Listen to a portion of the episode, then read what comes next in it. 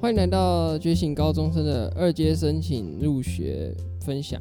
那今天呢，找到一个我国中的同学，那他也是非常厉害的一个人。那他就是叶同学。Hello，叶同学你好。Hello，大家好。那叶同学呢，今天是要来分享医学系的面试和准备其他二阶的部分。啊，因为他真的很厉害，哎、欸，还是你觉得不要叫叶同学，叫叶医师？好了，还不行这样叫。好，没有，那就叶同学。那叶同学，你先来说说你这次的今年一一一学测，你申请的学校是怎么样？呃，因为学测就是嗯积分有一点手滑了，所以今年 今年各生是申请中山医学大学的医学系，还有高雄医学大学的医学系。啊，另外繁星因为趴数比较前面，就填了。成大医学系，然后还有就是一个国防军校的医学系的申请，这样子。哇，那所以简单来讲，你也是高材生。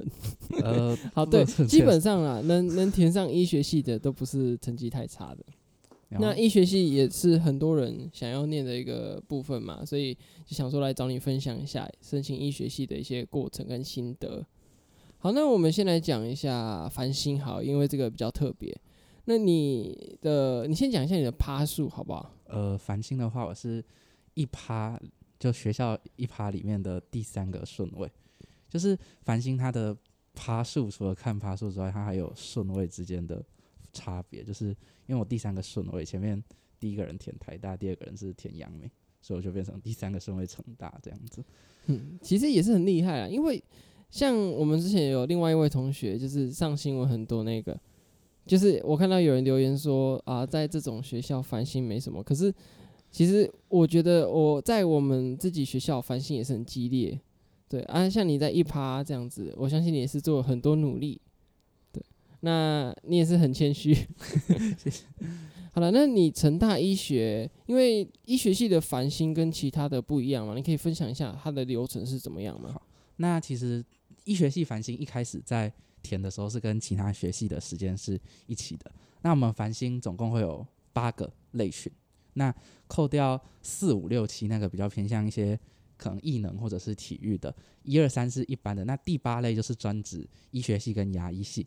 那它比较不一样，就是你繁星填上了，其他学校是公告录取的时候就等于是已经确定有学校可以去念。那这个第八类的医学系跟牙医系就变成说。他第一阶段公告的时候，只是说哦，你可以来面试，可以来考试做。那你还要在后续跟个人申请的人一起再做一次面试，就是他还是要走一个面试的流程，才能确定录取这个样子。所以说，你除了成大一的这个繁星之外，你在个人申请的部分也申请了中山跟高一。那通常去申请医学系都是这样子嘛？就是你除了繁星以外，都还是会去另外的个人申请。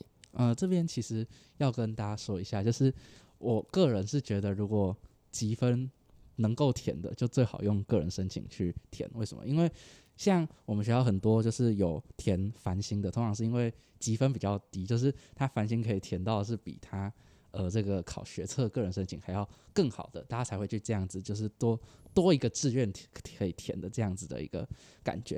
因为其实如果你满积分的话，你个人申请还是可以申请这个学校，你繁星也可以的情况下呢，那个人申请它有备取，但是繁星是不会有备取，因为我们繁星如果录取了，我们就是一定要去念，不能再做选择。嗯哼哼。所以其实我个人是觉得，如果能用积分填上，就用积分填上就好。那如果你积分不够高的话，反正就是多给你一个志愿的选择。所以以这是以医学院来看嘛？因为其实你看其他的，就像我们社会组嘛，你有就有，就也不会想说要个人申请。那医学系，你说就是如果可以用个人申请，就用个人申请的话，这这是怎么说？呃，就是因为就我刚刚提到了嘛，你今天繁星填一啊，嗯，你还是要面试。对，那这个面试是不会有被取的机会的。因为繁星填上的人，他等于是一定要去读，没有人会放弃。那就算前面有人放弃，他去分科测验了，这个名额也不会释出给后面的人，哦、不会补，哦，不会补，他会直接留到分科的名额里面。哦、所以大家为了要拼，如果想要拼，然后积分很高的话，那个为了有备取的机会，建议大家各生能填就填。那各生的备取容易上吗？这个要看当年学测的难度。如果像今年学测难度这么高的话，那重复录取的情形其实会非常多。那基本上我不敢讲国立的，但是私私立的医学系基本上有去面试的，大概都可以被取上。像今年辅仁的医学系、马街的医学系，他们本来要收二十几个，到最后都只有个位数的人确定就读，啊、已经被取到最后一名了。然后还只有个位数哦。对。哦，所以其实医学系的竞争就变得是固定那几个人，反而让下面一点的都没有一起去比，这样。我觉得这就是看学测吧。如果学测越难，那就是一阶，就是学测的一阶成绩越重要；如果学测越简单，二阶的成绩就越重要。那以你的成绩来说好了，因为你是考五十七，五十七是少什么？少了数学的三七分，比较集中一点。嗯、对，其实也是很厉害啦，因为今年数学真的蛮难的。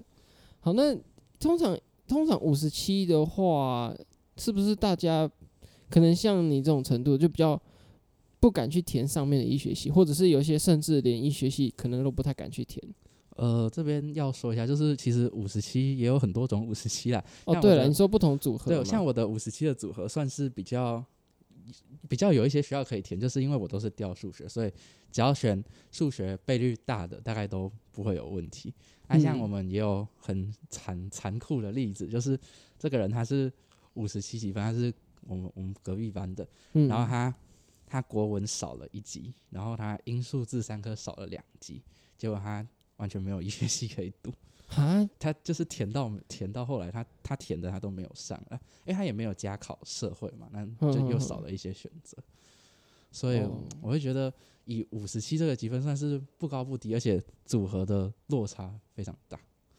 好，那你会建议说，诶、欸，那你这次有去查说医学系跟牙医最低的大概几级分可以进去吗？嗯、就是以全台湾来看的话，呃，像中山医的话，像我我有申请了中山医，它是国英要三十，但是数学加自然只要二十四级分，所以。理论上，如果你调得够好的话，最低可以五十四级分就进去。那我去稍微查一下，像是因为中国医他今年有看社会，所以他的积分如果组合一下，最低甚至有到五十三这样子的一个状况。其实我觉得，就是虽然说看起来很低分，但你也要刚 刚刚好对到那个位置，你只要错一个你就没了。嗯哼哼，了解。好，那讲完了这些成绩的部分，那我们来讲一下你就是在准备医学系只有什么样特别的？那首先就是审查资料吧。那你在审查资料上面有没有什么特别需要去加强的地方？嗯，关于审查资料这一块，那我想要先说，就是这个审查资料在医学系里面，虽然它看起来占比都很低，因为医学系去跟教育部凹说不要看那么多，但其实审查资料比例都可能是什么十趴、十五趴之类的，但是。还是很重要，是因为有的教授他会看，当然有人不会看，但有的人就是他看从里面问。像我去成大有一关，他就是专门有人在那边翻大家的资料，然后从资料去问的，问十二分钟。所以我会觉得大家审查资料还是要就是好好的写啊。然后至于这个内容要怎么去准备，其实每个学校都我觉得算是落不落差是很大，不是一点点，尤其在字数跟篇幅上面，像。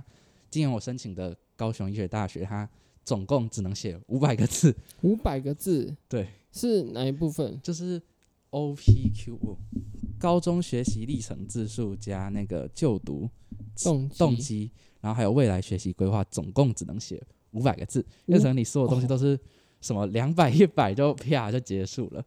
那很短诶、欸。对，但是像台北医学大学医学系今年它。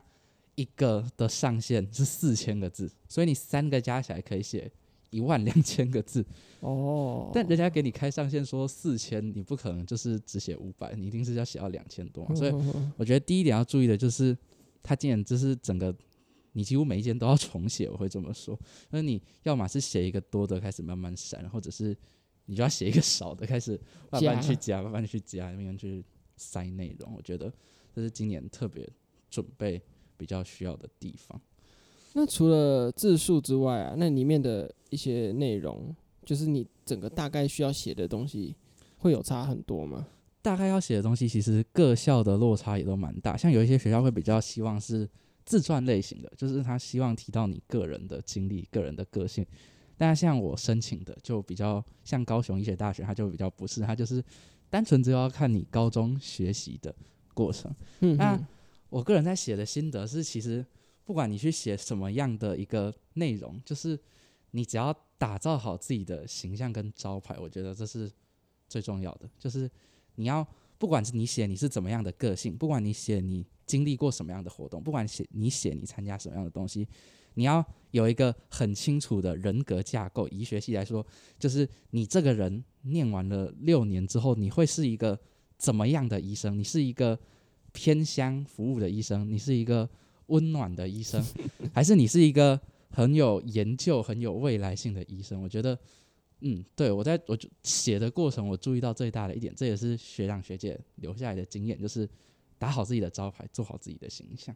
那可以问一下，你给自己的招牌是什么？因为其实这必须说，我在高中实习的时候，我那时候高一的时候还没有很确定说一定要是医学系的情况之下，我也算是有点多方投资。我参加了生物的比赛，我参加了物理的比赛。那所以拿到这个要申请的时候，我要怎么去包装我自己？我就把自己就是可能包装成一个是一个多人兴趣，然后是致力于要结合不同领域的一个。开发型的医师这样子，听起来就是嗯介绍。按、啊、那你的就读动机的，因为其实因为有一些老师有给我们看过一些自传的范例嘛。那通常医学系的就是不外乎家里有人曾经癌症过，想要去帮忙，或者是看到什么无国界医师。那这种会不会变得有点就是太多？我觉得这种东西不是不能写，因为有时候它就是事实，嗯、就是真的是这样。对对对，这就是大家都说很拔辣，但有时候它就是一个事实。那我觉得我自己写的动机，我是用一个算是多方去架构，主要是以我的兴趣做一个主轴，然后再走到这个呃想要助人的理想。我想要用我的兴趣专长来达到助人的这件事情，然后再外加一些可能是生活上面的经历，像我们有去一些。地方服务，可能有看到一些就是需要帮助的人，这样子。我是觉得大家写动机的时候，其实不用太说，就是这个动机它不一定是要一个很强烈或者是很震撼的事情。如果有，当然很好，但是必须说我们的生活你 不是一定有办法遇到说这么震撼强烈的一个事情。那我觉得你们可以，就是我会用一个多方堆叠的方式，先从这个助人的信念开始。那你要帮助人，你要怎么样去帮助人？那你要用你的兴趣来帮助人。那你的兴趣是什么？你的专长是什么？那你要用你的兴趣跟专长去帮助人。你要想要帮助什么样的一个族群？就像一步一步去堆叠起来，走到最终，哦，你的就读动机是医师。其实我觉得这也是一个不错的方法。我觉得你以后除了当医生，你也可以当就是这种面试讲师。没有错啊，你就因为你其实你很会写文章嘛，你就是可以这样。慢慢架构起来。那其实你也是，这也不是你第一次这么辉煌啊！你国中的时候是会考状元，是吧？嗯、对，对啊，那就是其实就是也可以看到你很认真啊。我也一直都觉得蛮崇拜你的。好，那那好，先不讲这个啦，就是讲完了医学系的这个书面资料的部分，那接下来就到了第二阶段的面试跟实作部分。那这些东西大概在做什么？好，那呃，先讲一下，就是我个人是没有参加到需要笔试和实作的，因为笔试和实作就是只有台大，台大 only，台大最大，嗯嗯嗯，所以我个人是比较没有参加到。那听别人的经验，台大的话是这样子，它我们一般是讲一节、二节，但其实台大它有一个一点五阶，大家所谓一点五阶的东西，它是一个综合科目的笔试，是生物和化学的综合。那在这个笔试里面，它假设今年过筛可能是一节过筛可能一百多个人，他会在这个呃综合笔试先把人数砍到剩一百，这一百人再进去后续的这个做实验跟面试这个样子，所以这是台大一个比较特别的流程。那至于笔试的题目跟实验的题目，就是看别人传下来的，基本上没有什么方向，没有什么方向，对，因为他。每年就是我感觉，他就是教授心血来潮，随便出给你。那有一年的题目，他就给给画一只瓜牛给你，然后说请你圈出瓜牛的眼睛，就是类似这种很没有道理的东西，或者是凤梨的头在哪里之类的。对，所以那至于我比较有参加的面试的这个部分，基本上面试我们可以分成几个类型来讲。那第一种就是最传统的个人面试，就是一个教授对一个学生，或者是两三个教授对一个学生，这是一个最基本的方式嘛，就是大家可能就问你一些个人的东西。那再来算是呃我经历比较多的，它叫做 MMI，它就是呃 Multi Mini Interview，其实就是一个我们要跑关的形式，它可能有四五关的教授会各准备一系列的题目。那这个教授是不管哪一个学生进来，他就是问同样一个系列的题目，然后我们学生就轮流去跑这几个关卡，把这一系列的题目回答完，这个样子。那我觉得这种题目基本上是教授有点小偷懒，为什么呢？因为这样子他每个人来他都可以问一样的东西，然后还不用再重新想啊，这样。评分的时候也很快，因为就有个固定的标准。对，那我觉得他还有一种就是团体的面试啊。那团体的面试今年就是因为疫情比较有所取消，像以前我们大家可能会有一些听过，像是 PBL，它是呃 problem based learning，就是嗯教授会丢一个问题给一个小组，可能是八到十人去对这个议题进行讨论，然后。各校的规则不太一样，有时候会设一些，比如说引言人，就负责要开启说，诶、大家的讨论要怎么走。然后有的可能会设一个结论，就是说，诶、这个结论要负责在大家讨论完之后跟大家报告说，针对刚才的这个讨论，我们得到了什么样子的一个成果。那这个时候教授的角色就会变成是一个旁观者，他不会就是插入你们的讨论里面，但是他会借由这个观察你们讨论的一整个。不管是热络度，还是整个表现度，还是说你们的这个思考的逻辑去做一个评分。那今年因为疫情的关系，这部分就比较有所取消。我会这么这么说。那像你刚刚讲这么多不同的形式，那你实际上遇到的和被遇被问到的问题有什么比较特别的不的地方吗？呃，我实际遇到的呃个人面试我们就先不说，我实际遇到的。比较特别的，刚讲到几个，就是有遇到这个 MMI 的形式。对，那 MMI 的形式其实我们在平常也是练最多的，因为这个练习的方式就是它可以涵盖各种无限质量的题目，不管是嗯像我们常见的医学系会有一些情境题，但这个情境题就是可能给你一个很奇怪没有道理，要么是呃你今天在赶时间在路上，然后你车祸撞倒，旁边有一个老人倒在地上。那你这个事情又快要迟到了，问你要怎么办？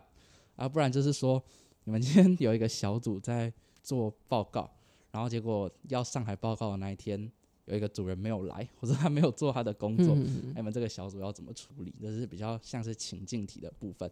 那再来比较一些有创意的，可能就是比如说图片题，他就给你一张图，你看到了什么？或者是给你一个，嗯，算是。是一些比较创意发想的一些奇怪的、比较散出去的提问。那至于这个题目的内容，我觉得基本上是学学校的特色，各个学校的特色会非常的怎么说展现在这样子一个题目里面。就是说，每个学校它的命题方式有自己一贯的风格。那像我去的成大的 MMI，它的风格就蛮特别。成大 MMI 的特色就是。怪，没错，就是怪，怪，因为这些大学他也知道说有补习班这个东西，补习班就是会教情境题，会教一些状况题。好，那我们就不问这些，我们就问一些怪怪的东西。像去年我们在查考古题的时候，就有查到成大有一题是说，呃，好，现在窗外飞来了一只虎虎头蜂，然后你要怎么用 科学的方法去记录它，去观察它，你会怎么做处理？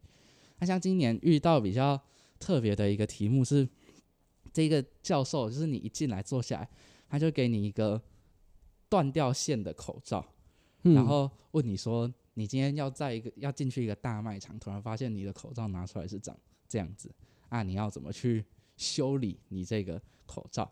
那因为那个时候桌上，我觉得应该是他故意的，桌上有放一支红笔，所以我就拿起拿那个红笔在那个口罩的。就是原本线要穿过的地方戳了一个洞，另外再戳一个洞，然后把线穿过去绑起来。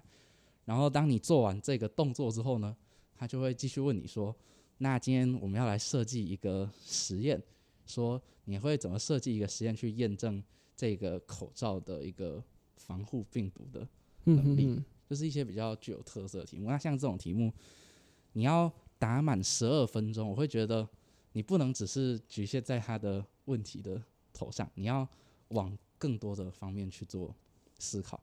诶，比如说。今天他只是问你，你要怎么验证它的保护力？那其实你还是可以想到说，我今天做这个实验，我是不是可以拿不一样的口罩、不一样的材质，设定在不一样的环境下，甚至于说带入电脑模拟的想法，是不是也是 OK 的？总之来说，这些面试的题目除了非常具有学校特色之外，你也要更多的去思考 over 题目的东西。所以，那你看得到你后来回答的分数是怎么样吗？呃，分数可以看到，但是我会觉得这个分数它其实没有什么 太大的参考价值。第一个，你不知道别人几分，这这是第一个。那第二个，我觉得是蛮好玩的，就是像以台大来说的话，他是先决定谁要录取，才开始打分数。对，那为什么？因为他不想要让有录取跟没录取的分数看起来差那么多。了解。对，所以这个分数变成好像是。给你或给你的家长交差用哦。那好了，虽然这样讲，但是你拿到的分数，就你自己看，你觉得高吗？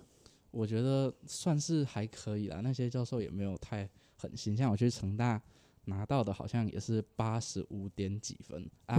他会列一个最低录取分数，我看是八十分啊，所以比最低多了五分。对啊，所以我觉得还可以接受。其实。也是蛮厉害的哈，那能上医学系真的都很强啊。嗯，我觉得就是，对我觉得 看起来分数我我我满意就好。其实那个分数的用意应该就是让我看得满意。好，那我也再问你一个问题嘛，就是你有对你未来念医学院有什么想法吗？比如说你以后想要当什么科的医生？嗯，对于要当什么科的医生，其实就是会变成说，因为我现在其实不了解各科的状况。就是我们虽然平常常去看医生嘛，可是你要怎么知道说这些科有什么黑暗内幕 还是什么的？对对对，我们其实也不太懂。那这边先说一下，其实一个医学生的选科的时间点会在什么时什么时候呢？我们现在十八岁，然后读医学系总共要读六年，所以毕业的时候是已经二十四岁，再要经过两年的这个算是一个毕业后训练，叫做 PGY，它叫 Postgraduate Year，总共有两年。所以读完这个时候已经是二十六岁了。那二十六岁出去应征这个住院医师开始，大概一般来说要蹲个大概三四年。当然也有人就是在特大的医院，所以都排不上去，等了什么七六七年，那个我们不管。一般来说大概要三四年才可以升专科。那升专科的时候才会选科，那在最后住院医师叫做我们叫 R 嘛的最后几年，就会开始说，呃，可能对自己的选科比较有一些想法。那其实算一算，这大概是十年以后的事情，所以差不多也三十岁了。对，其实那其实很漫长哎。我会觉得一个医师的养成其实蛮久的，相对于其他行业来说，像其他行业你可能是。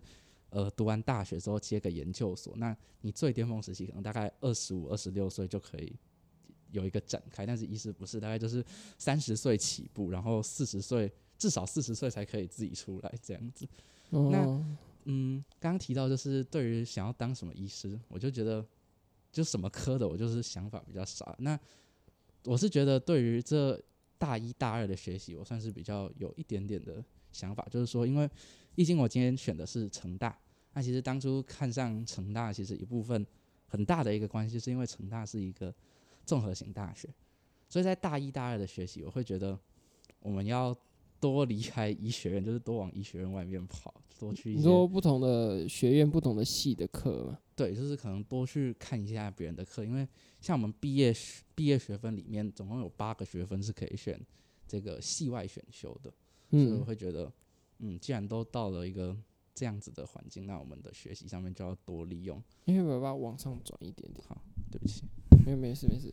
好，这样，嗯、呃，就是我们都进到一个综合大学，就是要多利用这些东西嘛。而且未来就是整个不管是人工智慧，还是一些工程领域的东西，甚至于一些医材材料力学的东西等等，也会越来越就是变成你一个医师，其实可能也要去多会一些这个东西，那会觉得有这样子一个环境，我会想要多去认识。哦，其实也是蛮多蛮复杂的，嗯嗯，对。那就还有一些最最后的问题了啦，就是。你在挑这些医学系之外，除了它的名气，还有什么考虑的点？就是不同学校这样要怎么选？呃，第一个讲的就是刚刚讲的一个名气嘛。那再来我讲的就是学习环境，像我自己挑成大是综合大学，事实上是综合大学就只有台大跟成大，你没有台大你也只能挑成大，其他都是一些比较医学院。那其实各校也会有一些特色，我会觉得。分数其实不一定是最要点，因为这些分数每年都在洗牌嘛。除了说国立跟私立，你可能真的就是壁垒分明，国立在前，私立在后之外，那些各自学校其实他们的就是整个都洗得很散。那像是以北医跟长庚来说，好，他们都是在争私校龙头嘛。那其实你就会发现，北医跟长庚他们专注的点是完全不一样的。那像长庚最强的就是它整个长庚医院的体系。嗯，所以长庚就是比较像是一个苦读型的学校嘛，他们的国考通过率是百分之一百，为什么？哦，真的哦，因为你如果模拟考考不过，他不让你去参加正式考试。就好像今天一个学校说，我们学社全校都是六十积分，因为模拟考没有满级分的都不能去考。对，所以所以他们其实类型会很不一样。那所以我觉得，其实，在选各校的风气的时候，还有各校的一些专长，比如说高雄医学大学。他的专长是热带医学跟这个蛇毒的研究，这在全台是算是他们比较一个专精的领域。嗯，那再来我会想要提的就是生活环境，毕竟一般大学是四年嘛，那医学院是六加二。虽然说 PGY 的时候可以换地方，但是一般来说还是会留在本，就是你实习的医院继续 PGY 的人，这样子的人也不少。那考虑到一个你要待。八年甚至于更久，未来你都要待的一个城市，那必须是一个你喜欢的地方嘛。如果你真的假设，比如说南部就很热，有人就真的撑不住的话，那你叫他去待南部待个八年十年，他还不如回来，对不对？对。所以我觉得选一个自己喜欢的生活环境，在抉择学校的时候，其实也蛮重要的。这个反映在分数上面，像慈济呀、马街啊。有时候分数就会没有人家好看，其实就是也在这里，他们比较偏僻荒凉。对，所以整体来说，你应该算喜欢台南的。嗯，我觉得台南还不错啊，而且就是北部的生活跟南部的生活跟中部比较像的，我会觉得是南部跟中部比较接近，就是中南部整个生活的习惯比较一个类似，我可能也就是你在习惯的地方，你可以更专注于学习嘛。嗯。好，那这样啊，我以后找去找你看医生可以打折。呃，这个打折的部分，其实应该是，如果我愿意的话，应该都可以啦。毕竟我们是爆点的。好好好，因为那之后再看看，之后再看看。好，那最后有没有什么想要给准备医学系的学弟妹有什么建议或想法吗？嗯，我觉得最大的建议就是。第一个学测好好考，真的要好好考。哎，对，这个是基本。不然你如果真的有梦想，你就只能去重考或者是分科了。大家真的要小心。那再来就是，嗯，你在填医学系之前，你真的要好好的想过，就我刚刚提到的，你想要当一个怎么样的医学生，甚至于你怎么你要当一个怎么样的医生，而不是说今天你学测突然发财了，变成什么。六十几分，就是你你平常模拟考到五五五四，然后突然变一个满级分，这样的人要填医学系，我会觉得，嗯，没有一定要啦。你要真的好好的思考过你的兴趣跟你的想法在哪边。对，我就觉得这是给学弟妹的一点小小的建议。但是也不错，这至少不会遇到那个不想当医生的医生。嗯，对对对，对，就是那真的很，就是。反正你要你要选你爱的东西了，我觉得。对对对。虽然说你不确定，就好像我现在我也不确定，那是不是真的我爱的东西？但至少它看起来是一个我会比较喜欢的东西。嗯，了解。好，那其实今天很感谢燕同学来分享他整个准备医学系的过程。那他其实也是非常非常努力和认真，也很厉害。从国中认识他以来。就是其实你算是我心目中的第一名，谢谢就是你就是其实你的名字啦，是一在我们一般人讨论就是那种呃学霸的代名词。对，好，那就是也很谢谢你来分享你医学系的经验。那今天节目就到这边结束了。好，你还有什么要说的吗？嗯，学弟妹加油！好好，那就这样喽，拜拜。